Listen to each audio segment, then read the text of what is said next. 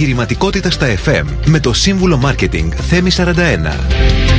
Tips, ιδέες, συμβουλές και μυστικά για την ανάπτυξη της επιχείρησής σας εδώ στο κανάλι 1.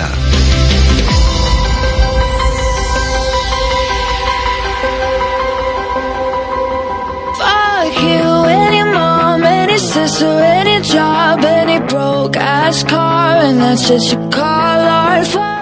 Fuck you. Φίλες και φίλοι, καλησπέρα σας. Καλώς ήρθατε στην εκπομπή Επιχειρηματικότητας στα FM. Είμαι ο σύμβουλος Marketing Θέμης 41 και θα είμαστε παρέα για μία ώρα. Swear I meant to mean the best when it ended.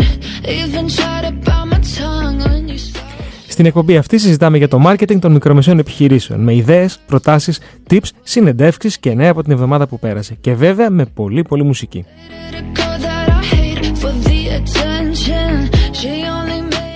Όπως και κάθε Τετάρτη απόγευμα, 7 με 8, θα είμαστε παρέα ε, μαζί εδώ στο κανάλι 1 90,4.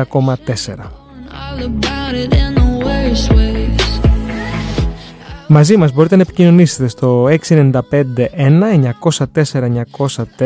ε, Εδώ μπορούμε να λάβουμε μηνύματα στο Viber.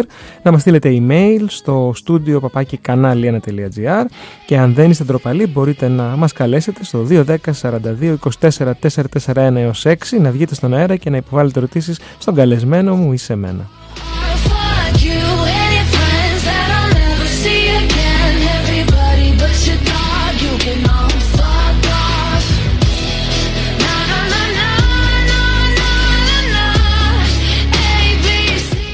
Σήμερα λοιπόν θα μιλήσουμε για ένα νέο κοινωνικό δίκτυο, το έχετε ακούσει σίγουρα, μπορεί και να παρακολουθείτε. Θα μιλήσουμε για το TikTok. Είναι χρήσιμο άραγε σε όλες τις επιχειρήσεις; Και αν ναι, πώς; Όλες οι απαντήσεις σήμερα. So I became it. Always had to put yourself. Το TikTok συνεχίζει για τρίτη χρονιά να κατέχει το στέμα της πιο εμπορικής πλατφόρμας, εξακολουθώντας να προσελκύει το ενδιαφέρον των marketeers στην αναζήτησή τους για αποτελεσματικά μέσα προώθησης προϊόντων και άμεσης σύνδεσής τους με το καταναλωτικό κοινό.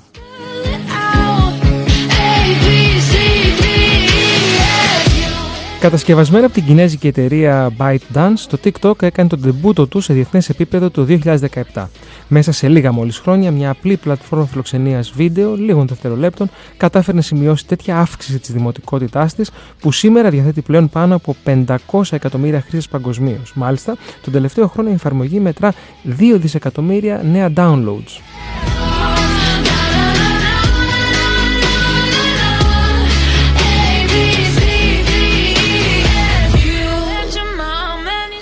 Το λόγο για την ανάδειξή της ως η πιο εμπορική πλατφόρμα του 2022 εστιάζεται στην αντίληψη των καταναλωτών χρηστών ότι οι διαφημίσεις και ο τρόπος που προβάλλονται στο TikTok έχουν πιο διασκεδαστικό και ψυχολογικό χαρακτήρα σε σχέση με τις υπόλοιπες πλατφόρμες κοινωνικής δικτύωσης. Ταυτόχρονα το TikTok έχει αυξήσει και τη συνολική βαθμολογία εμπιστοσύνης μεταξύ των εταιριών.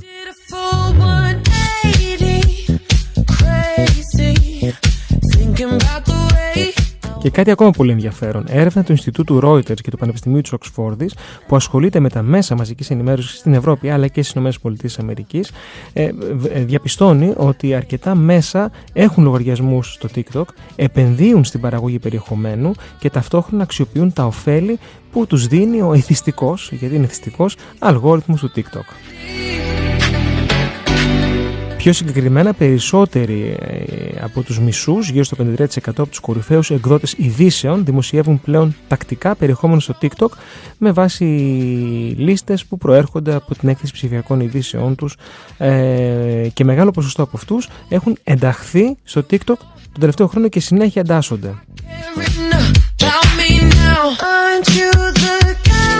Μέχρι πρόσφατα βέβαια η ταυτότητα αυτών των αναρτήσεων ε, στηριζόταν κυρίως σε αστεία βίντεο. Όμως μετά τον πόλεμο στην Ουκρανία το ειδησιογραφικό κομμάτι έγινε ντονότερο στην πλατφόρμα. Ε, οι αλλαγές μάλιστα ε, στο TikTok που επιτρέπουν πια μεγαλύτερης διάρκειας βίντεο και ζωντανές μεταδόσεις κάνουν το μέσο πιο ελκυστικό. I'm not where you left me at all. So, if you don't Μαζί μου σήμερα ο Δημήτρης Βλάμης, Manager Director της Blue Rocket Content Agency. Καλησπέρα, καλώς ήρθες στο κανάλι 1.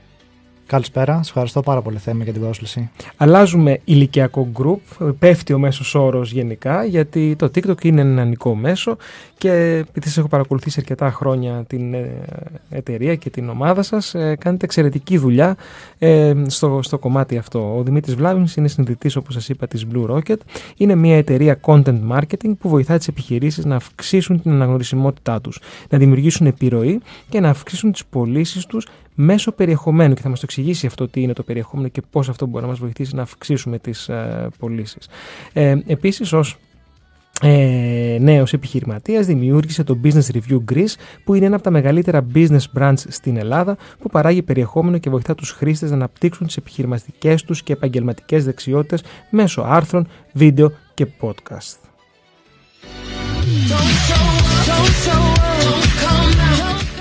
Και βέβαια είναι και, co- και co-hoster στο Business Talks, είναι το πρώτο επιχειρηματικό podcast στην Ελλάδα και δημιουργός του TikTok Academy. Πόσα πράγματα έχεις κάνει, που είναι η πρώτη ακαδημία που διδάσκει TikTok ε, σε creators, freelancers, μικρές επιχειρήσεις και τμήματα marketing. Νομίζω ότι είσαι ο κατάλληλος να μας ε, μιλήσεις για το TikTok μετά από όλα αυτά τα οποία έχεις ε, κάνει. Γνωρίζουμε κάποια πραγματάκια, οπότε πιστεύω ότι ο κόσμος μπορεί να πάρει πράγματα από αυτή τη συζήτηση. Ξέρεις τι, θέλω απλά να εξηγήσουμε στον κόσμο τι είναι το TikTok.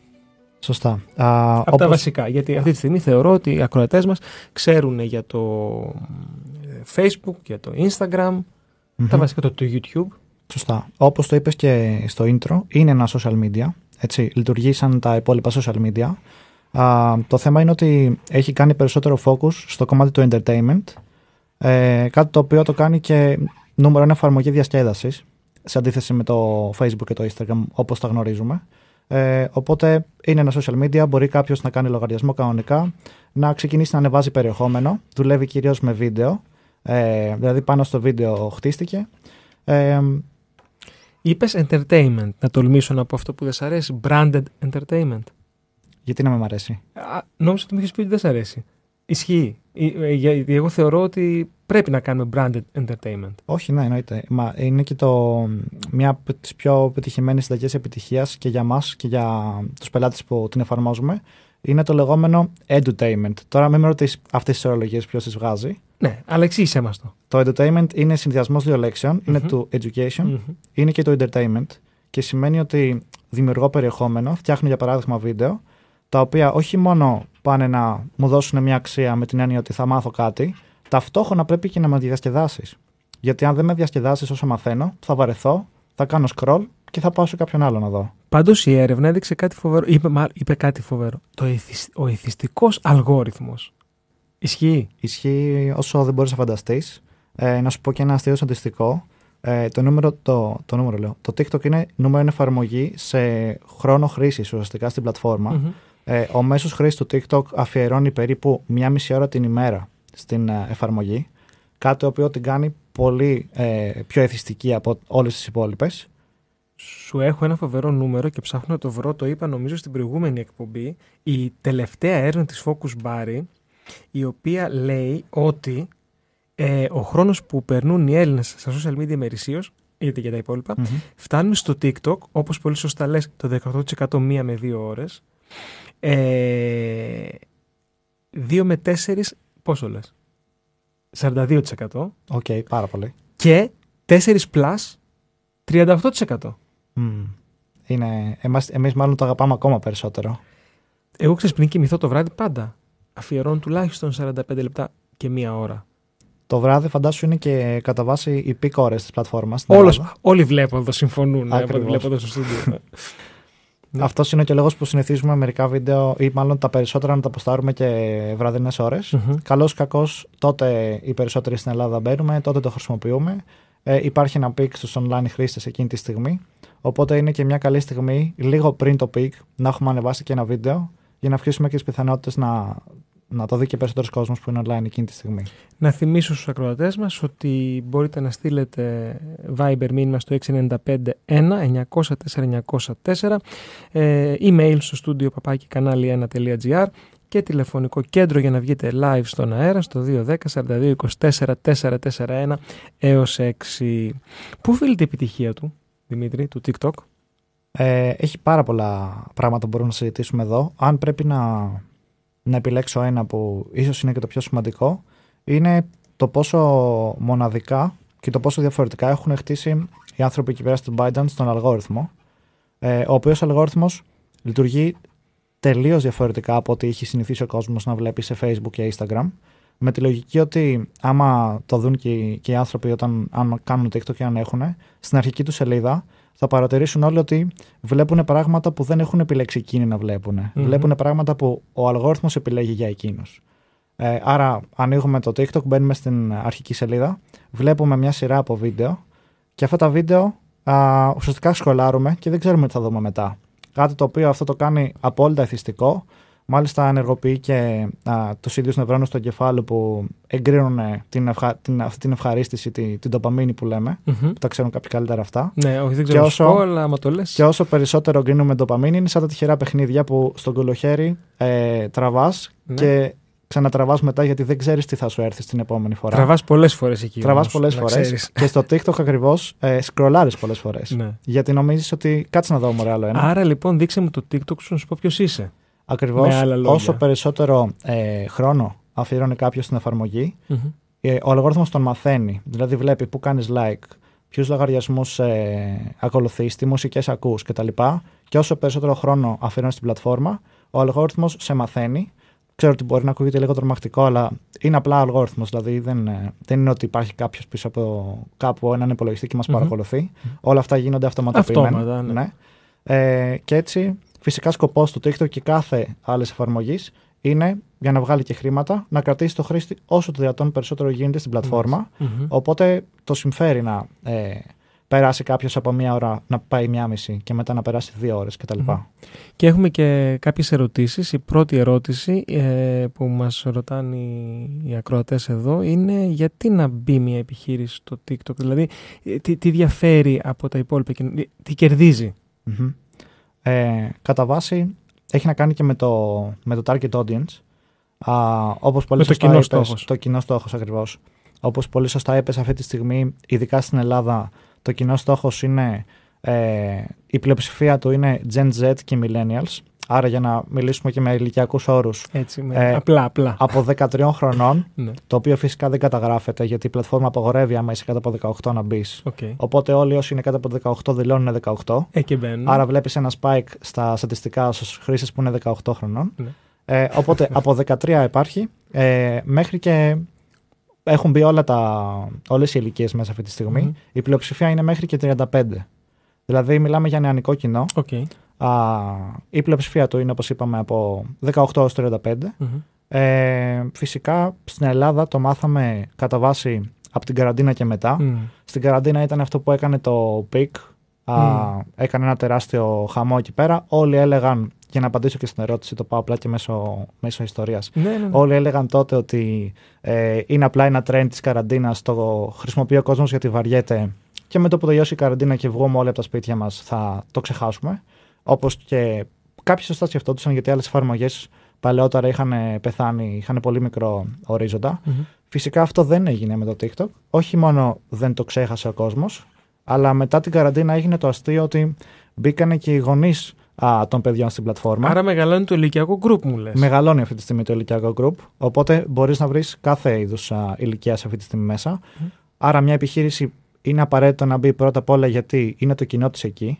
Αν δηλαδή ειδικά το κοινό της α, είναι νεαρότερης ηλικίας άνθρωποι, θεωρώ και νομίζω ότι και σαν θεωρία είναι σωστό ότι πρέπει να είσαι εκεί που το κοινό σου είναι. Μμμ. Αλλιώς χάνει ένα κανάλι επικοινωνίας πολύ σημαντικό. Και να πούμε απλά για τους ακροατές ότι χρειαζόμαστε πολλά και διαφορετικά κανάλια, touch points, σημεία επαφής με τους Μμμ. πελάτες μας σήμερα για να μπορέσουμε να, ε, ε, να πετύχουμε την αναγνωρισιμότητα που θέλουμε και γιατί ξέρεις, ε, λένε ότι ένας πελάτης επιλέγει άμα σε δει δύο-τρεις φορές σε τρία-τέσσερα διαφορετικά σημεία.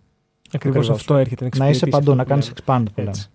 Μμμ. Α, οπότε αυτός είναι ένας λόγος. Ένας δεύτερος λόγος που για μένα είναι ακόμα πιο σημαντικός είναι ότι το TikTok είναι το, το μοναδικό μέσο στην ιστορία, θες να πούμε, ε, το οποίο δίνει στον δημιουργό, σε σένα δηλαδή που θα ανεβάσεις βίντεο αν είσαι επιχείρηση, είναι η πρώτη φορά στην ιστορία που έχεις δυνατότητα με πολύ λίγα χρήματα, έως και μηδενικό budget θα λέγαμε, και χωρίς να έχεις followers, να κάνεις ένα, ένα βίντεο, να ανεβάσεις κάτι και να γίνει viral. Αυτό δεν το έχουμε ξαναδεί σε, άλλο, σε άλλη πλατφόρμα. Viral; Δεν νοείται να το δουν να έχει τεράστια απήχηση. Μμμ. Να το δουν δηλαδή εκατοντάδες χιλιάδες άνθρωποι. Χωρίς να πληρώσεις ένα cent. χωρίς να πληρώσεις διαφήμιση και χωρίς να έχεις επενδύσει χιλιάδες ευρώ στο να το παράξεις. Γιατί είναι και αυτό σημαντικό. Δηλαδή, έχουμε δει άπειρες φορές κάποιος να βγάζει βίντεο με το κινητό του, να φτιάχνει βίντεο με ακριβώς έναν τρόπο που δίνει αξία στο κοινό, ό,τι αξία και να είναι αυτή, δεν έχει σημασία, και να γίνεται viral overnight. Α, και φυσικά να γίνεται αυτό επαναλαμβανόμενα, αν φυσικά έχει και τη συνταγή του πώς να το κάνει. Ε, οπότε βλέπουμε επιχειρήσεις που δεν έχουν φυσικά να ξοδέψουν δεκάδες χιλιάδες ευρώ σε budgets, να ανταγωνιστούν κάποιον τεράστιο παίχτη της αγοράς και αυτό είναι που κάνουμε και εμείς στην Plurirocket, δηλαδή ε, κυρίως δουλεύουμε αυτή τη στιγμή και με μικρομεσαίες επιχειρήσεις, τις βάζουμε στην πλατφόρμα, έχουν τεράστια απήχηση με ένα σχετικά μικρό κόστος, Μμμ. θα λέγαμε, ε, και φυσικά κάνουν νούμερα Άρα, άρα λοιπόν η απήχηση. η απήχηση. Και έχουμε εδώ πέρα έναν ακροατή, λέει τα σπάει η εκπομπή, ευχαριστούμε πάρα πολύ. Ε, Πώς το είπατε το εκπαιδευτικό και ταυτόχρονα διασκεδαστικό βίντεο, ε, το edu... Το edutainment. edutainment. Edutainment. Λέει, μας λέει ότι όντως έχει μεγάλη πέραση αυτό. Και έχουμε και μια ερώτηση ακόμα. Ε, πάω μπρος πίσω τώρα, αλλά μια και έρχονται ερωτήσεις. Φυσικά. Ε, τώρα με την αλλαγή του αλγορίθμου λόγω των νο- νομικών που προέκυψαν, είναι πιο εύκολο ή πιο δύσκολο να γίνει κάποιος άγνωστος viral; Είχαμε κάποιες αλλαγές στο TikTok. Γενικά το TikTok κάνει συνέχεια αλλαγές. Ε, είναι ένας ε, ζωντανός οργανισμός, θα λέγαμε. Οπότε συνέχεια και οι άνθρωποι πειραματίζονται με τον αλγόριθμο κτλ. Ε, το core value, η, ο πυρήνας της λογικής του δεν αλλάζει. Δηλαδή, αν κάνεις περιεχόμενο που ε, κάνει, κάνει focus και το αφιερώνεις και δίνει αξία στο κοινό σου, στο target audience που είπαμε, το κοινό στόχο, αν δημιουργήσει περιεχόμενο για αυτούς και τους δίνεις ένα λόγο να παρακολουθήσουν, με τον ένα ή τον άλλο τρόπο θα κάνεις νούμερα. Μμμ. Τώρα οι μικροαλλαγές στον αλγόριθμο κατά βάση δεν. Ε, δεν Μας ταλαιπωρούν λίγο τον Μας τελευταίο καιρό. Δεν ταλαιπωρούν. ξέρω αν συμφωνείτε. Μας έχουν ταλαιπωρήσει μας λίγο. έχουν ταλαιπωρήσει. Ισχύει. Όχι, εντάξει, το δικό μου account καλά πάει. Καλά πάει. Αλλά καλά θα μπορούσε να πάει και λίγο καλύτερα. Θα ήθελα λίγο να με βοηθήσει λίγο ο, ο αλγόριθμος. Να θυμίσω στους ακροατές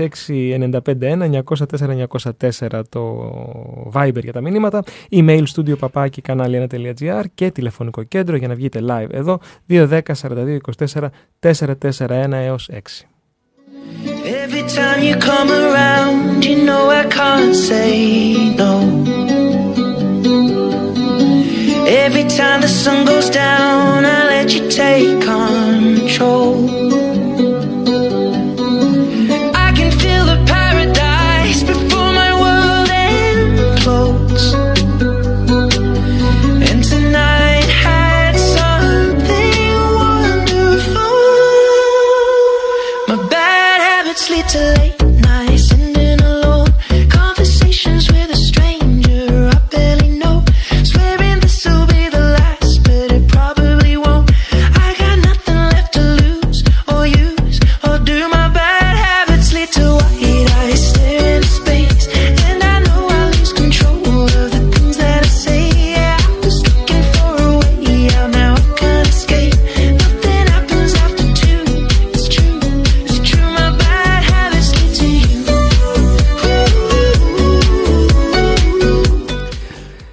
Είμαστε εδώ, επιχειρηματικότητα στα FM.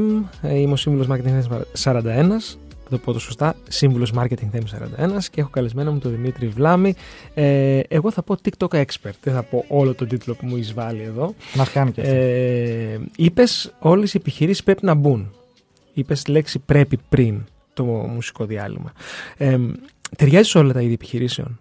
Ισχύει αυτό; Ε, Φυσικά το πρέπει είναι, είναι βαρύ. Θεωρώ ότι κάθε επιχείρηση που έχει κοινό ε, νεανικό και ταυτόχρονα μπορείς να πεις ότι έχει και B2C υπηρεσία. B2C σημαίνει ότι η, η υπηρεσία απευθύνεται στους καταναλωτές και δεν είναι B2B, δηλαδή δεν απευθύνεται σε επιχειρήσεις. Άρα, αν η επιχείρηση απευθύνεται σε καταναλωτές, στον απλό κόσμο δηλαδή, ε, τότε για μένα πρέπει. Αν ταυτόχρονα, εκτός από το ότι απευθύνεται στον, α, στον απλό κόσμο, έχεις και νεανικό κοινό, πρέπει στο τετράγωνο, θα Μμμ. λέγαμε. Και όχι μόνο ελληνικό κοινό, να το πούμε αυτό. Ναι, φυσικά κάθε, κάθε είδος κοινό. Και άλλη μια ερώτηση που μόλις ήρθε, ε, τι είδους βίντεο μπορούμε να ανεβάσουμε; Α, σαν γενικά τα πάντα. Δεν, δεν ξέρω ακριβώς πώς το ρωτάει, αλλά πρέπει να τραβάμε το κινητό μας, κάτι πιο επαγγελματικό, ε, να είναι μόνο αστεία, να είναι σοβαρά. Υποθέτω τώρα από την ερώτηση, δεν, δεν είναι Ναι, σαφής ναι. εδώ. Ε, κατά βάση μπορεί το βίντεο να είναι από, από 3 δευτερόλεπτα μέχρι και 10 λεπτά πλέον. Μμμ. Έχει γίνει αυτό το update. Κάποτε ήταν μέχρι ένα λεπτό max. Μετά έγινε 3, τώρα το τράβηξαν στο 10. Α, τώρα, το, το content σαν content μπορεί Μμμ. να είναι τα πάντα. Μπορεί Μμμ. να είναι κάτι σοβαρό, μπορεί να είναι ε, κάποια tips, μπορεί να είναι κάτι χιουμοριστικό. Τα χιουμοριστικά έχουν απίστευτο, ε, απίστευτο virality γενικά. Μμμ. Αν έχει εκτελεστεί σωστά, μπορεί πραγματικά να. Βέβαια να το χιούμορ και σήμερα γράψαμε ένα βιντεάκι για το χιούμορ θέλει προσοχή. Αυτό που είναι αστείο για σένα μπορεί να μην είναι για μένα και Μμμ. υπάρχει ένα, μια λεπτή γραμμή μεταξύ του αστείου και του γελίου. Σωστά.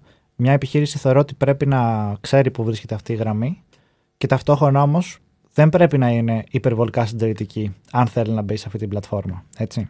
Ναι. Ε, και άλλη μια ερώτηση έχουμε εδώ. Τα hashtags. Ποια είναι η χρήση τους; Ε, να βάζουμε tags. ε, ε, ρωτάνε να βάζουμε τα hashtags. Γενικά τα hashtags βοηθάνε, ε, αλλά επειδή υπάρχει και στους χρήστες έτσι μια μικρή ψύχωση με το ποιο hashtag θα με κάνει viral, κανένα hashtag δεν θα σε κάνει viral Μμ. αν αυτό που ανεβάζεις δεν είναι καλό για τον κόσμο.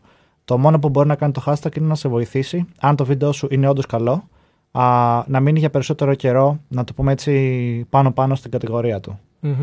Ψάχνουν με hashtags. Ε, Και, κυρίως στο Instagram. Αυτό, σι- σίγουρα στο Instagram χρησιμοποιούν. χρησιμοποιούσαν, ναι, τώρα όχι Ναι. τόσο, τώρα ψιλο έχει σταματήσει να, Στο Facebook να σίγουρα υπάρχει όχι. αυτό. Στο, στο Facebook δεν υπάρχει. Ε, είτε το χρησιμοποιήσει είτε όχι, Είναι- δεν το βλέπει Οκ. κανένα. Γιατί βλέπεις κάποιες αναρτήσεις από επιχειρήσεις που έχουν 7 Ναι, ναι, ναι. στο, στο Facebook. Εγώ Όχι, δεν έχω κάνει δεν ποτέ βοηθάει. αναζήτηση τέτοιου είδους. Δεν κάνει ο κόσμος.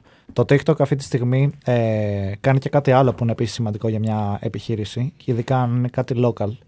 Αυτό που κάνει είναι ότι έχει αναπτύξει λίγο το, τον αλγόριθμό τους γιατί, σαν, να δουλεύει σαν μηχανή αναζήτησης. Μμμ. Οπότε πάνε πολλοί χρήστες και σου δίνει μια τεράστια εμπειρία σαν καταναλωτής. Θες εσύ να πας το Σάββατο αυτό να φας ε, ένα, μια ωραία μπριζόλα, ξέρω εγώ, σε μια περιοχή. Μμμ. Αν κάνεις αυτή την αναζήτηση, δηλαδή ε, φαγητό στην. Ε, πες μου μια περιοχή, ξέρω εγώ, στην Καλυθέα, Στην Καλυθέα. Στον Πειραιά. ε, στον Πειραιά, που είναι και, το, και ο σταθμό Και μας. εδώ είμαστε. Ναι. Ε, είναι πολύ πιο εύκολο να βρεις ένα μαγαζί που έχει κάνει βίντεο, που έχει παράξει περιεχόμενο και να δεις κιόλας την εμπειρία του χρήστη και την εμπειρία του πώς θα ήταν να είσαι σε αυτό το μαγαζί. Μμ, μμ. Το οποίο το κάνει και πολύ καλό και για τον, για τον καταναλωτή αυτό.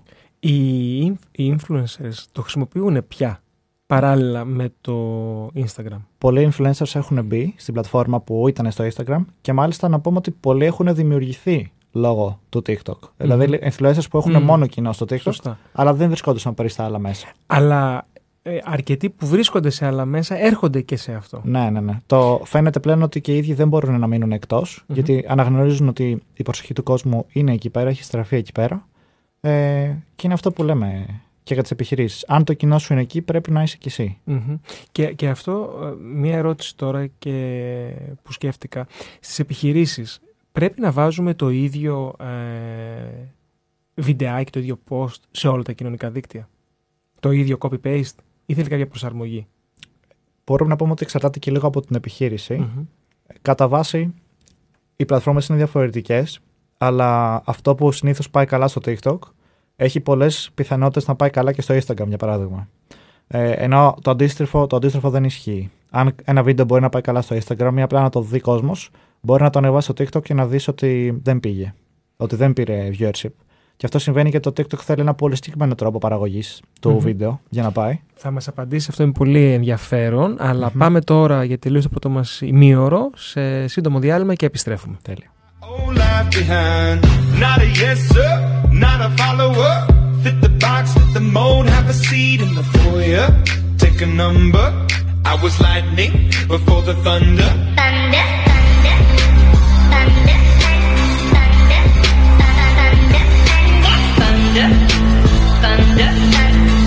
thunder, thunder, thunder, thunder, feel the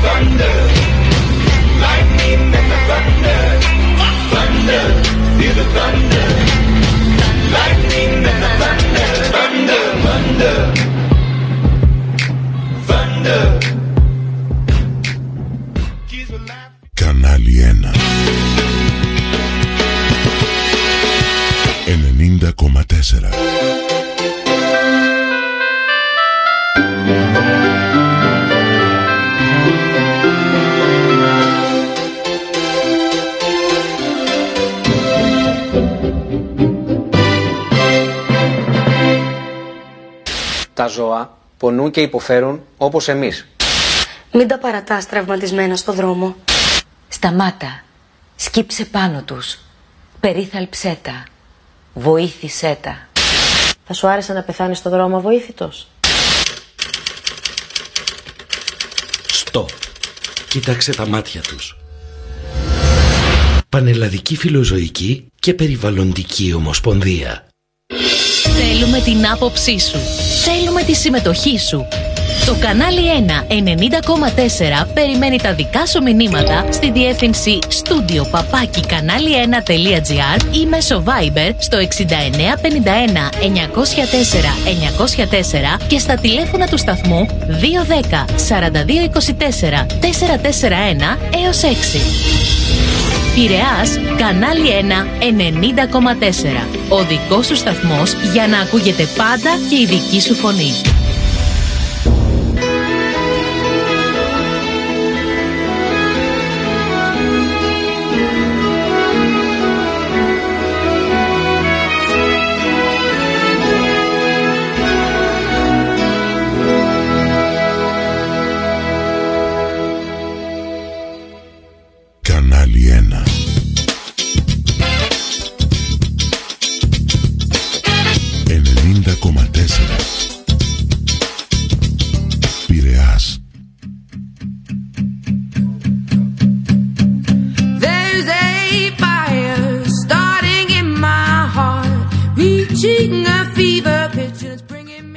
Εκπομπή επιχειρηματικότητας στα FM, είμαι ο σύμβουλος Marketing Θέμη 41, καλεσμένος μου Δημήτρης ε, Βλάμης, πω, πω, πω, TikTok ε, expert. Ε, το κόβω το υπόλοιπο, αυτό θέλω να κρατήσω. Λοιπόν, έχουμε πολλές ερωτήσεις τώρα, οπότε ε, ξεκινάμε την πρώτη που βλέπω εδώ στο, στο Viber. Ε, αν, επειδή μας είπες ότι το βίντεο ε, είναι ε, ουσιαστικά προ, προβάλλει τον εαυτό σου και ό,τι να κάνεις, αν κάποιος έχει πρόβλημα με την έκθεση, ε, πώς το αντιμετωπίζετε εσείς, αν ο επιχειρηματίας ή ο ίδιος ο creator ε, δεν, ε, ε, δεν αισθάνεται άνετα με το να βγει μπροστά στο φακό; Ναι, αυτό είναι πάρα πολύ και καλή ερώτηση. Και επίσης το, το, οι περισσότεροι άνθρωποι το έχουν και το συντάμε και εμείς πάρα πολύ συχνά. Και εμείς οι ίδιοι που ήμασταν creators, που είμαστε, όχι είμαστε, είμαστε creators, το είχαμε και εμείς αυτό το θέμα γιατί ήμασταν full εσωστρεφεί στην εταιρεία. Ε, νομίζω ότι είναι αρκετά απλό και περίπλοκο ταυτόχρονα. Αυτό που εμάς μας βοήθησε σαν σκέψη είναι το ότι ουσιαστικά το, το να έχει κάποιος ανασφάλεια για το να βγει σε, στο βίντεο πηγάζει από το ότι οι άνθρωποι γενικά έχουμε θέμα το τι θα πούν οι άλλοι για μας. Ε, και αυτός είναι και ο λόγος που φοβάσαι να εκτεθείς ε, ό, όπου και να είναι αυτό, ακόμα και αν δεν έχει να κάνει μόνο με το βίντεο. Τη στιγμή λοιπόν που θα καταλάβουμε όλοι μας, γιατί και εμείς έπρεπε να το καταλάβουμε αυτό, και ο κάθε άνθρωπος που ε, μπορεί να βγει στο βίντεο, που θα καταλάβουμε ότι ε, στην πραγματικότητα δεν θα νοιαστεί τόσο πολύ κάποιος για το αν εσύ ε, βγήκες και δεν έχεις πολύ φως ή δεν θα νοιαστεί άμα φοράς ε, γκρι ζακέτα ή μαύρη ζακέτα. Γενικά δεν θα νοιαστεί για τα πράγματα που εσύ πιστεύεις ότι θα νοιαστεί. Στην πραγματικότητα, είτε θα πεις κάτι που θα του αρέσει και θα τον κεντρήσει, δεν έχει σημασία αν θα είναι το πιο ε, low quality βίντεο που θα Μμμ. βγει ever στην πλατφόρμα. Δεν έχει Οκ. σημασία. Ε, δηλαδή, πολλές φορές και εμείς κολλάμε σε λεπτομέρειες και πολλοί μας λένε ότι εγώ όταν κάνω, δεν κάνω βίντεο γιατί θέλω, όταν κάνω να βγει τέλειο. Δεν υπάρχει το τέλειο. Είναι ένα κατασκεύασμα που δημιουργείς εσύ για να Μμμ. αποτρέψεις τον εαυτό σου ουσιαστικά από το να παράξει βίντεο. Μμμ. Ε, γιατί φοβάσαι το αποτέλεσμα. Φοβάσαι δηλαδή να κάνεις κάτι και να μην έχει απήχηση. Άρα λοιπόν τολμάτε. Ακριβώς. Αυτό μας λες. Ναι. Ε, μία ακόμα ερώτηση. Θυμίζω για τους ακροατές Viber ε, που νομίζω ότι είναι το πιο... Αυτό χρησιμοποιείται, οπότε αυτό θα πω μόνο. 695-1-904-904. Αναφερθήκατε, μας γράφει εδώ ο ακροατής, σε B2C πωλήσεις. Με, ε, ε, business, ε, B2C είναι προς καταναλωτές, επιχείρηση προς καταναλωτες Με τις B2B, ε, δηλαδή ε, μια επιχείρηση που πουλάει σε μια άλλη επιχείρηση, ε, βοηθάει το TikTok. Ποια είναι η γνώμη σου; Ε, φυσικά και το βοηθάει. Ε, γιατί να σκεφτούμε ότι και οι dec- ακόμα και οι decision makers των επιχειρήσεων είναι και αυτοί άνθρωποι και έχουν και αυτοί social media και είναι πολύ πιθανό να έχουν και αυτοί TikTok. Οπότε πα- πάμε στο σενάριο που και αυτοί βρίσκονται στην πλατφόρμα. Απλά δεν είναι τόσο πολύ business oriented αυτή τη στιγμή. Μμμ. Ε, Παρ' όλα αυτά, έχει τύχει πολλές φορές και έχουμε και ένα πολύ καλό case study π.χ. με ένα λογιστικό γραφείο που μπορούμε να πούμε ότι είναι ξεκάθαρα B2B service ε, το οποίο και απογειώθηκε σε νούμερα και είχε ένα virality που δεν έχει ξαναυπάρξει στο λογιστικό κλάδο, για Μμμ. παράδειγμα. Μμμ.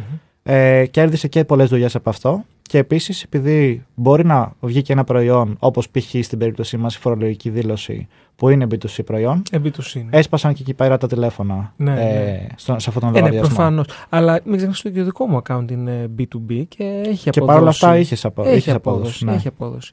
Άρα λοιπόν για να απαντήσουμε στον ακροατή, ναι, και επιχείρηση προς επιχείρηση όταν πουλάει, το TikTok, υπό προποθέσει φυσικά. Μμμ. ε, Εντάξει, τώρα, άμα είσαι βοηθήσει. software επιχείρηση και το, οι πελάτε σου είναι 50 εταιρείες στον κόσμο συγκεκριμένε, Ε, δεν δεν, έχει θα σε νόημα, βοηθήσει τόσο ναι. πολύ. Ε, Αλλά σε, σε ένα άλλο πλαίσιο, κάτι επίσης που βοηθάει είναι το όταν, να, όταν έχεις ένα κοινό και όταν χτίζεις ένα κοινό και ένα visibility, ακόμα και αν δεν πάρεις καμία πώληση από εκεί, κάποιος που θα έρθει η στιγμή να, να πέσει πάνω σου για να αγοράσεις και δει ότι έχεις ένα κοινό παντού, Μμμ. ε, αυτό είναι social proof. Μμμ. Δηλαδή, ξέρει ότι, OK, αυτός για να έχει τόσο κόσμο, κάτι κάνει. Βέβαια, και έχει αυ- τόσο αυτό κόσμο. το λέμε στο παραδοσιακό marketing ε, atten- ε, economy of attention. Δηλαδή είναι Ακριβώς. αυτό, ότι βλέπεις κόσμο μαζεμένο να κοιτάει κάτι και θα πας και εσύ να δεις τι κοιτάει αυτός. Ακριβώς. Αυτό είναι, αυτό, ε, το, το, το χρησιμοποιούμε πολύ στο personal branding αυτό. Μμμ. Και Έτσι. είναι και ευκαιρία και για την επιχείρηση να ξεχωρίσει και από τον Τώρα, ανταγωνισμό. Είναι economy of attention ή attention of economy. Ένα από τα δύο, αλλά αυτή είναι η λογική. Ότι Η οικονομία είναι... της προσοχής, ε, ναι, ναι, σαν ότι, ότι, ορολογία. ότι βλέπεις κόσμο μαζεμένο και πας και εσύ να δεις. Οπότε αυτό θες να κάνεις. και στις Ε, Πατάει μέρες τώρα μας, αυτό το οποίο λες. πολύ σωστό, και στις μέρες μας κιόλας έχει γίνει ακόμα πιο ε, σημαντικό αυτό, γιατί οι άνθρωποι έχουμε απίστευτα χαμηλό attention span, Μμμ. δηλαδή μπορεί να κάνεις scroll στο κινητό σου ε, και έχουν δείξει έρευνες Α, ότι... attention span, ε, αυτό θα, αυτό θα ναι, εξηγήσω τώρα. οκ. Ότι μπορεί, μπορεί εσύ να κάνεις scroll στο κινητό σου στο social media και έχεις ουσιαστικά τρία δευτερόλεπτα περίπου να αποφασίσεις αν αυτό που δεις θα το δεις πραγματικά ή αν απλά θα κάνεις scroll με το, με το δάχτυλό σου και θα δεις απλά το επόμενο. Οπότε όσο περισσότερο περιεχόμενο υπάρχει, αυτός το, ε, αυτή η προσοχή του κάθε ανθρώπου συρρυκνώνεται. Οπότε χρειαζόμαστε όλο και περισσότερο κάτι να μας τραβήξει την προσοχή για, για να επενδύσουμε πραγματικά. ε, τι απαιτείται από τον επιχειρηματία; Για να ξεκινήσει το TikTok. για να έχει παρουσία εκεί, ναι. Ε, πρέπει να το εντάξει στη στρατηγική του σαν κανάλι επικοινωνίας. Μμμ. Άρα, τι σημαίνει αυτό, πολύ σημαντικό. Δεν το δίνω στον, α, στον, ανε- στο ανεψάκι μου που είναι μικρός και το έχει με τα κινητά να τραβάει βίντεο. το, το αντιμετωπίζω σαν Ε, ένα έχω σοβαρό φράση κανάλι. Στο καινούργιο μου βιβλίο, 32 φράσεις πελατών που αγαπάμε να μισούν. Μια φράση είναι Ναι. Έχω τον ανιψιό μου για αυτή τη δουλειά. Α, εντάξει, είδες δεν το είπα Έτσι, τυχαία. ξέρεις. Οπότε αυτό το αντιμετωπίζουμε σαν ένα σοβαρό κανάλι επικοινωνίας από τη στιγμή που θέλουμε να το εντάξουμε. Αυτό σημαίνει ότι ακριβώς δεν το δίνω στο, στο ανεψάκι μου να παίξει. Σημαίνει ότι είτε το τρέχω σοβαρά εσωτερικά, είτε το δίνω σοβαρά σε έναν επαγγελματία και τον ακούω. Μμ. Ε, αν δεν θέλω δηλαδή να επενδύσω πάρα πολλές ώρες με το να το μάθω, πρέπει να εμπιστευτώ κάποιον για να μου το κάνει. Ε, ποιο θεωρείς ότι είναι το μυστικό της επιτυχίας; Αυτό που. Α, Α, είναι υπάρχουν- μυστικό προφανώς, δεν θα μας το πεις, αλλά πες αυτό που μπορείς να Όχι, μας θα, πεις. θα σας πω το μυστικό γιατί ε, είναι πιο απλό από ό,τι μπορεί να πιστεύει κάποιος. Μμμ. Το μυστικό είναι απλό, αλλά είναι και δύσκολο. Είναι το να παράγεις περιεχόμενο το οποίο να έχει αξία για τον κόσμο που θέλεις να σε δει. Αξία, για να το εξηγήσουμε καλύτερα, δεν σημαίνει α- ότι απλά θα, θα μάθει κάτι από μένα. Δεν, δεν χρειάζεται να είναι απαραίτητα εκπαιδευτική αξία. Ε, μπορεί να είναι συναισθηματική αξία. Μπορεί να είναι ε, ε, χιούμορ, μπορεί να είναι ψυχαγωγική αξία. Συμ- Αλλά σημασία έχει να νιώσει κάτι κάποιος από σένα, να πάρει κάτι από σένα. Ε, και αυτό για να το μπορέσεις να το κάνεις πραγματικά πράξη θέλει λίγη προσπάθεια. Θέλει να επενδύσεις, να ασχοληθείς λίγο με αυτό για να κάνεις τον viewer να νιώσει ένα συνέστημα οποιοδήποτε είναι αυτό. Πάμε σε ένα μουσικό διάλειμμα και επιστρέφουμε.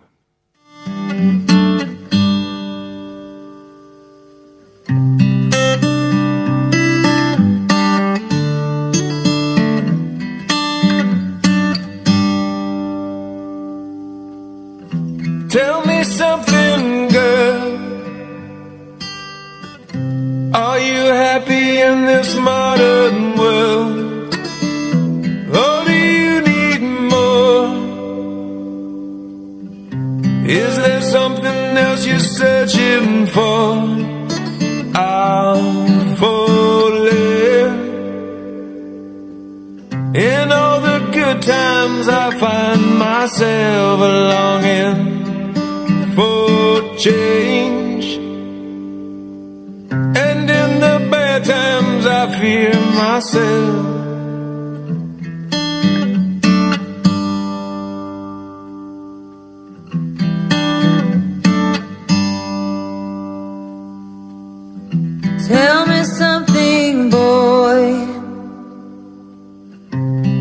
You tired trying to fill that void? Or do you need more? Παρότι η συζήτηση είναι πολύ ενδιαφέρουσα, θέλω απλά να δώσω μερικές ειδήσεις εδώ για τον ε, Πειραιά μας. Ημέρες θάλασσας 2023. Σινεμά στη θάλασσα. Ε, στον όρμο της Αφροδίτης. Ε, ξέρετε ότι είναι μία από τις ομορφότερες περιοχές του Πειραιά, ο, ο όρμος Αφροδίτης στην ε, Πειραϊκή. Στο πλαίσιο λοιπόν των ημερών θάλασσας μετατρέπεται σε, σε, σε θερινό σινεμά για να προσφέρει μια μαγική κινηματογραφική εμπειρία στους κατοίκους και τους επισκέπτες της πόλης. Παρασκευή 26 Πέμπτου, ε, 27 το Σάββατο και την Κυριακή 28. Ε, υπάρχουν ε, προβολές ε, 8.30 και 10.30 τις οποίες αξίζει να δείτε. In the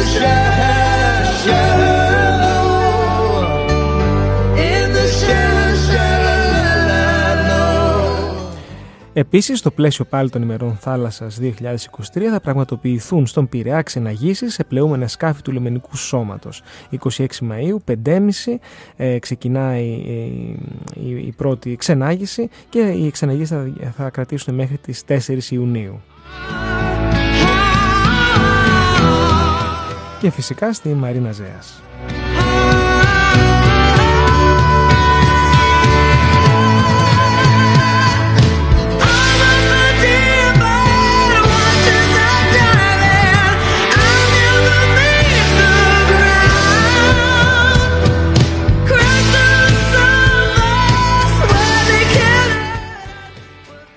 Και να πούμε καλησπέρα στην Ιωάννα, η οποία μας ρωτά αν χρειάζονται όλες οι πλατφόρμες επικοινωνίας, αν είσαι μικρή επιχείρηση και δεν μπορείς να εξυπηρετήσεις πολύ κόσμο. Πολύ ωραία ερώτηση. Ε, Μόλις ε, μας έγραψες στο ε, Viber. Είναι και λίγο tricky πιστεύω, γιατί αν είσαι και πολύ μικρή επιχείρηση, λογικά έχεις και περιορισμένους πόρους. Οπότε το να, από τη στιγμή που έχεις ήδη λίγους πόρους, το να προσπαθήσεις να καλύψεις κάθε δυνατή πλατφόρμα, ε, αυτό που θα κάνει είναι να, αποδυνα, να αποδυναμώσει Μμμ. ουσιαστικά όλες τις πλατφόρμες μαζί. Οπότε συνήθως εμείς αυτό που προτείνουμε είναι να βρει η επιχείρηση την καλύτερη δυνατή πλατφόρμα που μπορεί να κάνει focus και να, αν μιλάμε πάντα για μικρά budget, έτσι, για μικρή επιχείρηση, να κάνει focus εκεί, να, επενδύει, να πάει all in εκεί πέρα, να χτίσει μια βάση κοινού εκεί πέρα, να κερδίσει την πλατφόρμα και μετά να πάει σε μια, σε μια δεύτερη.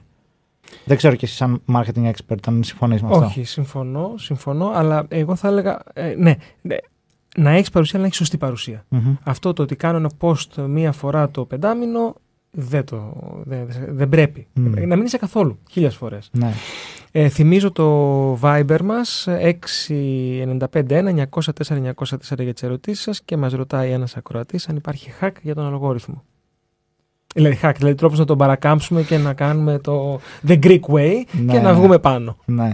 Ε, μ, αρέσει, μ' αρέσει πολύ αυτές οι ερωτήσεις γιατί είναι η φάση που καθ- όλοι προσπαθούν να, να βρουν ξέρεις, ένα shortcut ε, ότι θα, θα δώσω όσο δεν τον λιγότερη προσπάθεια και θα έχω το καλύτερο αποτέλεσμα. Που it's okay σαν σκέψη. Μμμ. Ε, αυτό που χρειάζεται για να πάει πάντα ένα βίντεο viral είναι ε, δύο πράγματα. Το ένα λέγεται ποσοστό ολοκλήρωσης στο βίντεο. Σημαίνει δηλαδή ότι, αν- ότι αν το βίντεο σου έχει διάρκεια 30 δευτερόλεπτα, όσο το δυνατόν α, πιο πολλά δευτερόλεπτα το δει κάποιος, αν δηλαδή το δει 29 δευτερόλεπτα και έχεις 98% π.χ. ποσοστό ολοκλήρωσης, σημαίνει ότι ξεκίνησες να το δεις από την αρχή μέχρι το τέλος.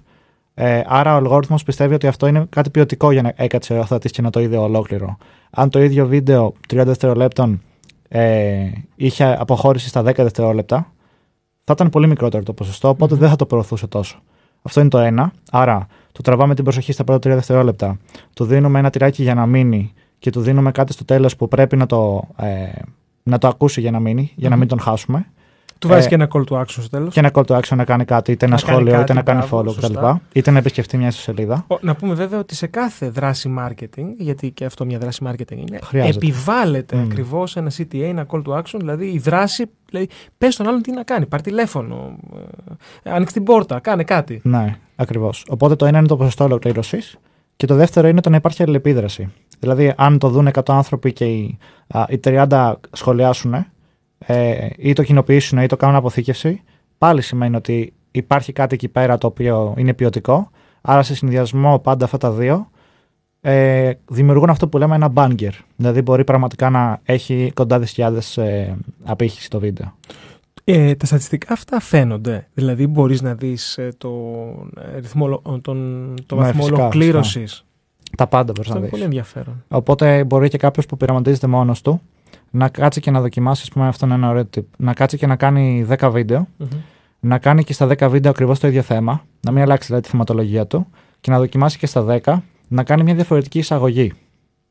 Ε, ε, οπότε έτσι να ανεβάσει και τα 10 σε, σε μια έτσι, περίοδο, όχι, όχι ταυτόχρονα, και με αυτόν τον τρόπο να δει ε, μετά στα στατιστι- στα στατιστικά ποιο από τα intros του α, είχε τα καλύτερα αποτελέσματα, έτσι ώστε να το κάνει ξανά replicate στο μέλλον σε μια να διαφορετική το, να το θεματική. κάνει ξανά επανάληψη, ας πούμε, το Ακριβώς. ίδιο μοτίβο. Μία ερώτηση ακόμα. Πολλά βίντεο με medium quality περιεχόμενο μας γράφουν στο Viber ή λίγα βίντεο με high quality περιεχόμενο; Δηλαδή, Μμ. ναι. Τα- το ιδανικό είναι όλα. ε, και high quality και Ε. πολλά. Φυσικά δεν, ε, δεν πάμε γι' αυτό. Μας δυσκολεύει. Είναι επειδή το TikTok σαν πλατφόρμα δεν θέλει κάτι τρελό σαν απέτηση παραγωγής. Μμμ. Ε, δηλαδή, ο κόσμος εκτιμάει πολύ το φυσικό και εκτιμάει πολύ το να βλέπει κάποιον να τσαλακώνεται, ή το να το τραβήξει κάποιος με το κινητό του, ή το να μην είναι τέλειο φτιαγμένο, ή το να μην υπάρχει ο τέλειος τηλεοπτικός φωτισμός κτλ. Θα πήγαινα κάθε φορά στο medium quality και πολύ content ουσιαστικά. Εντάξει, εκτός κι αν είσαι μια top πολυεθνική που πρέπει να έχεις την, την εικόνα σου κάπως πιο προσεγμένη σε μια γραμμή. Τέλεια. Πάμε σε μια μουσική ανάσα. Worry about nothing. Plus, I met someone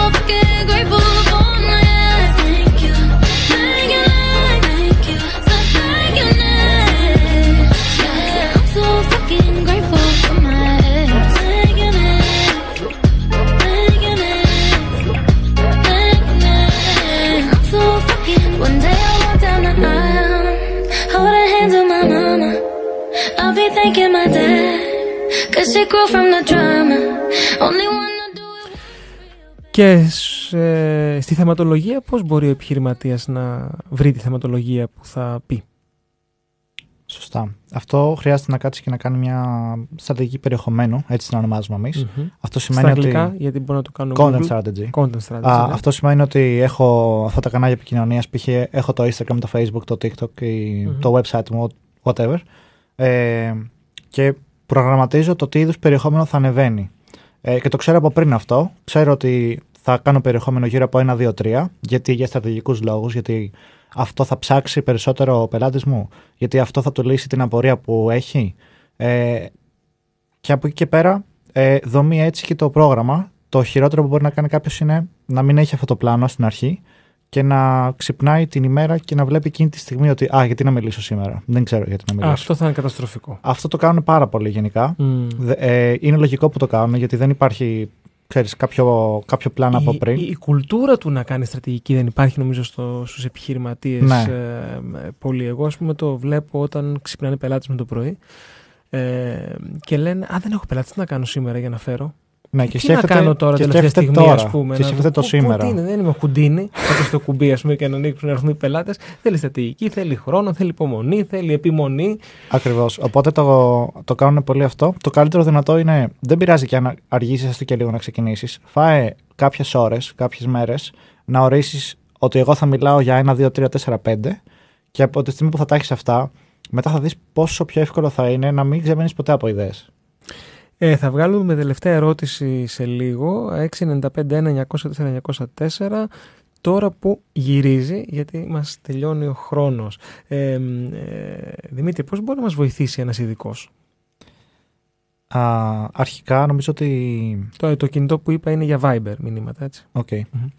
Ε, αρχικά νομίζω ότι το, το καλύτερο που μπορεί να κάνει ένας ειδικός πριν καν ε, την απόφαση να μπει μια επιχείρηση στο TikTok είναι να κρίνει αν αξίζει ή όχι να μπει. Ε, γιατί μπορεί όντως το TikTok να μην είναι το καλύτερο δυνατό μέσο για την επιχείρηση Μμμ. και να επιλέξει, ξέρω εγώ, ότι εν τέλει πρέπει να κάνει focus στο, στην αστογραφία, στο blog να, και να αυξήσει τις οργανικές προβολέ στο website.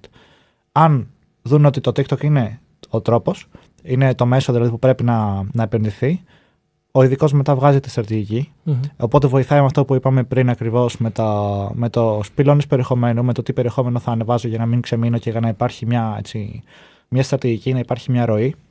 Ε, και από εκεί και πέρα πρέπει να. Το, το πιο δύσκολο και το πιο σημαντικό εδώ πέρα είναι να βοηθήσει την επιχείρηση να κάνει τη μετάβαση όσον αφορά την επικοινωνία. Άρα να προσαρμοστεί η επιχείρηση στο περιεχόμενο που η πλατφόρμα θέλει για να δουλέψει. Όχι στο περιεχόμενο που έχουμε συνηθίσει να κάνουμε σαν επιχείρηση. Ε, αυτό είναι πάρα πολύ σημαντικό και αν δεν το κάνει κάποιος, όσα βίντεο και να κάνει, ό,τι και να, όσο budget και να έχει, δεν θα έχει απήχηση. Σε βάζω ένα τελεία για να προχωρήσω γιατί έχουμε ρωτήσει εδώ και προσπαθήσω να βγάλω όσο Τέλεια. μπορώ. Ε, υπάρχει λογική στο να κάνεις διαφήμιση στο TikTok; Δεν μιλήσαμε για διαφήμιση στο TikTok. Σωστά. Έτσι, ε, τι είναι, αν είναι ακριβή, πότε την κάνουμε. Μμμ. Αυτό όμως Προλαβαίνουμε έρχεται- να μιλήσουμε γι' αυτό. Ε, φαντάζομαι. Και έρχεται ε, αντίθετα με το οργανικό που είπαμε. Και Ναι. ή δεν έχει σημασία μας. Όχι, θα σου πω το, το, καλ- την καλύτερη στρατηγική για όλους. Ε, το TikTok έχει, έχει φθηνή paid διαφήμιση, οπότε είναι καλό μέσο.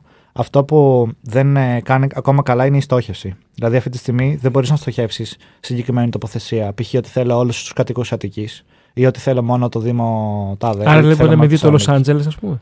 Ε, συγγνώμη. Μπορεί να με δει το Los Angeles.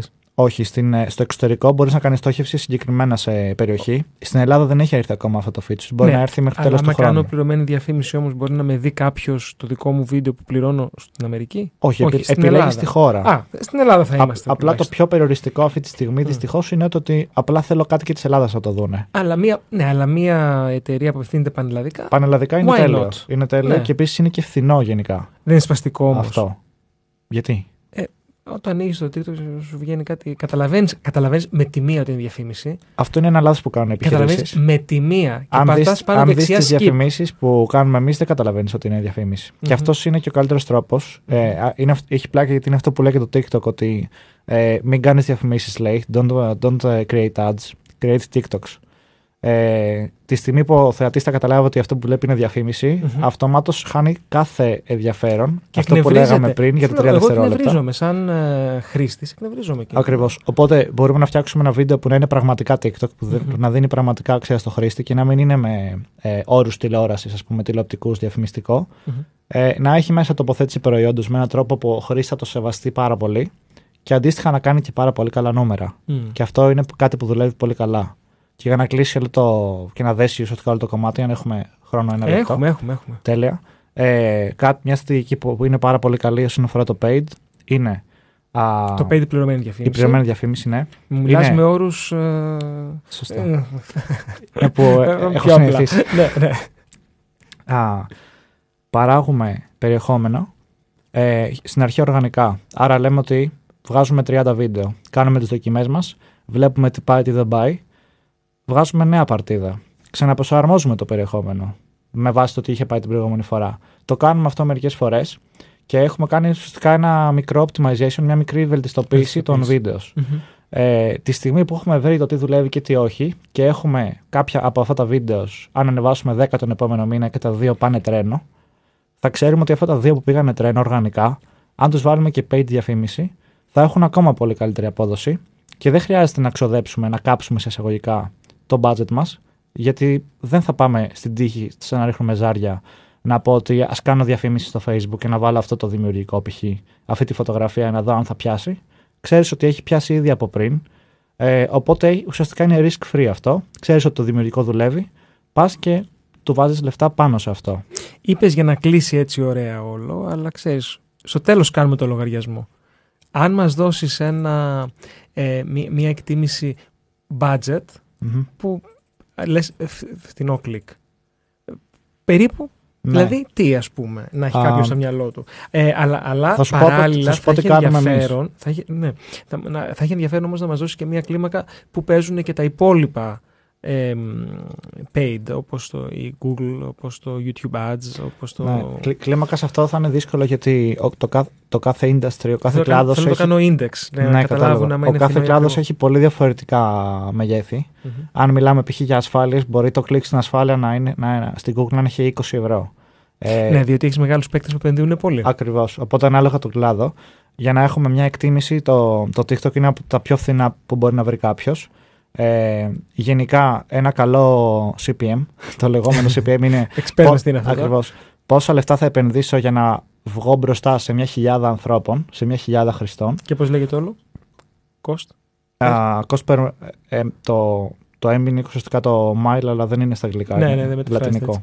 έτσι. Ε, ε, τι έλεγα, θυμίσέ μου; Για το, Ότι, πώς, πώς μα- προκύπτει το ποσό αυτό. μας έλεγες Το εκεί. ποσό, το ποσό Ένα είναι, καλό ποσό ένα για καλό να είσαι ποσό ok. σαν εύρος είναι από 60-70 cents μέχρι και 1-1,5 ε, ευρώ. Το view; Όχι, για Α, χίλια views. για χίλια views. χίλια views. Είναι πολύ καλά. Αυτό είναι καλό. Άρα τύπου κατά average πληρώνεις ένα ευρώ και σε βλέπουν χίλια άνθρωποι. Στο TikTok αυτό.